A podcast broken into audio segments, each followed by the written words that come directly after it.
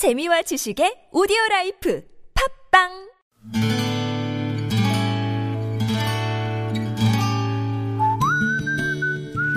여러분 기억 속에서 여전히 반짝거리는 한 사람, 그 사람과의 추억을 떠올려보는 시간, 당신이라는 참 좋은 사람. 오늘은 서울시 성동구 마장동에 사시는 이정균 씨의 참 좋은 사람을 만나봅니다.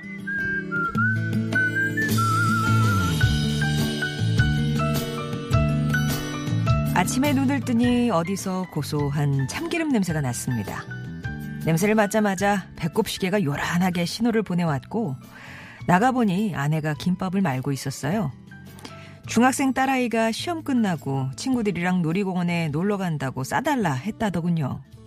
저는 아내가 썰어놓은 김밥 꽁다리를 집어먹으며 출근하랴 김밥 사랴 당신은 고생스럽겠지만 나는 좋네 라고 하는데 문득 엄마 생각이 났습니다. 제가 중3 때 아버지가 돌아가시고 어머니는 생활전선에 뛰어들었죠. 그때까지 전업주부로 살아오신 어머니가 시작하신 건 식당이었어요. 소규모로 종업원도 없이 하는 작은 식당에서 어머니는 늘 눈코 뜰 새 없이 바빴고 밤늦게 식당 안쪽에 달린 조그만 방에 고단한 몸을 누이면 바로 코를 고셨습니다.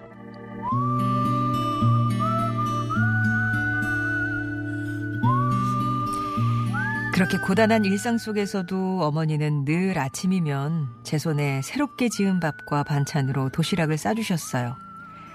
철없는 저는 그걸 늘 당연하게 여기며 살았던 기억입니다. 그리고 제가 고3이 되던 해, 어머니는 식당 안쪽의 방이 공부하기에 소란할까 걱정이 되셨는지 근처에 방을 따로 얻어주셨습니다. 부엌도 따로 달려있지 않는 옥탑방이었는데 저는 태어나 처음으로 가져보는 방에서 어머니의 코 고는 소리가 없는 낯선 공간이 실은 그닥 좋지만은 않다는 걸 알게 됐죠. 그 시절 제가 깨기 전에 머리맡에 뜨거운 아침과 도시락을 놓고 가셨던 내 어머니 황경희 씨. 저는 당신이라는 참 좋은 사람의 그 정성을 먹고 아프게 성장할 수 있었습니다.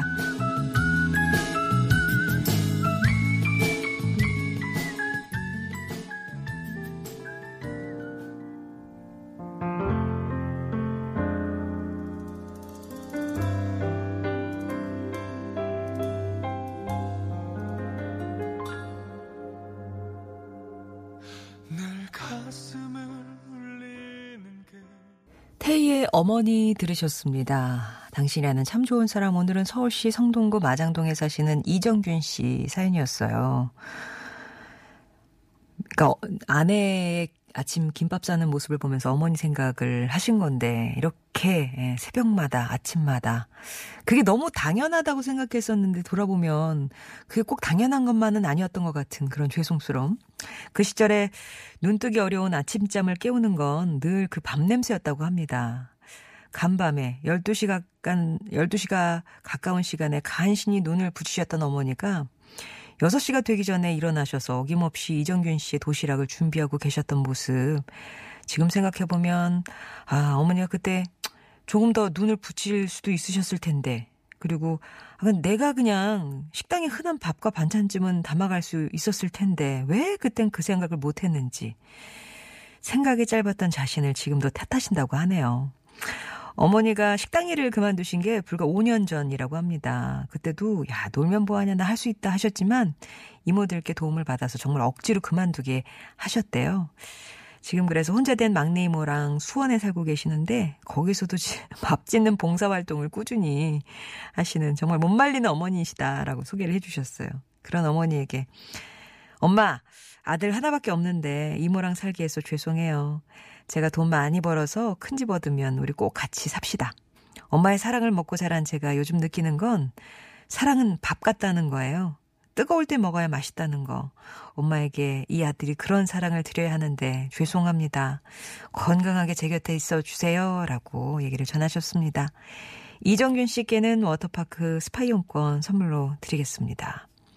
그래서 그런 책도 나오는 거잖아요. 지금 아는 걸 그때도 알았더라면.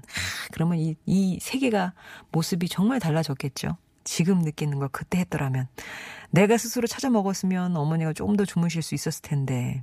그런 옛날 미안한 마음이 계속 자리 잡고 있으신가 봐요. 예. 이정균 씨께는 워터파크 스페인고 선물로 드린다고 말씀드렸고요. 송정의 좋은 사람들 3부는 이렇게 여러분 추억 속 당신이라는 참 좋은 사람 사연을 함께합니다. 여러분 인생에 크고 작은 영향을 주었던 사람과의 소중한 추억들 얘기 들려주세요. 당신 참여라고 일단 신청만 해주시고요. 전화 저희가 드릴 때 어떤 내용인지 말씀해 주시면 저희가 듣고 정리하겠습니다. 그리고 매주 금요일에는 음성편지 전해드리고 있는데요. 나는 내 목소리로 내 마음 전하고 싶다 하시는 분들은 음성편지 써주시면 돼요. 이것도 일단 신청을 해주시면 저희가 연락드려서 어떻게 녹음해서 파일 보내주시는지 자세히 설명해드리도록 하겠습니다. TBS 앱 열려있고요. 50원의 1호 문자 메시지 우물정 0951번 무료 모바일 메신저 카카오톡이 열려있습니다.